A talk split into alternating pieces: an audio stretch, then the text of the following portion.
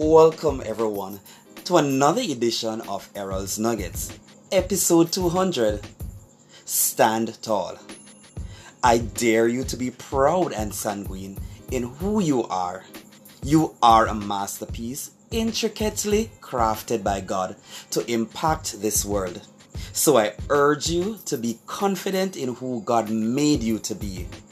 It is important that you have a positive outlook on life and the challenges it brings. You must always rise to the occasions, embrace hard work, and do not create room for mediocrity. It is vital that you uphold your standards, maintain your character and your integrity. Do not allow anyone to downsize you. Don't give anyone the opportunity to relegate you to nothing. Find opportunity to excel and to touch lives with your giftings. As you do so, ensure that you are building your brand. May I remind you to stay away from persons who will put you in a box, compare you unfairly, or who wants to get a high on belittling you. You are valuable in the kingdom of God and never feel inferior to anyone.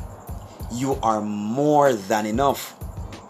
It is imperative that you celebrate yourself. Yes, be your own cheerleader when no one is there to encourage you. But be mindful that all the glory belongs to God. Remember that you have a voice and you must use it to create change in the society.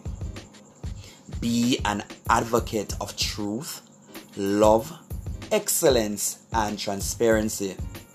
It is time to stand tall and leave an indelible mark on those who you can touch. Get up and go get your breakthrough. Get up and dedicate yourself as you chase excellence. As you pursue greatness, dare to be different. Ignore every negativity that comes your way. Stand and deliver and give yourself a chance to etch your name in the halls of elevation. I am Errol Campbell, and remember, finish well in every task that you undertake. Block out the noise around you, and always remember that you can do all things through Christ who strengthens you. May I use this opportunity to say thanks for your continued support.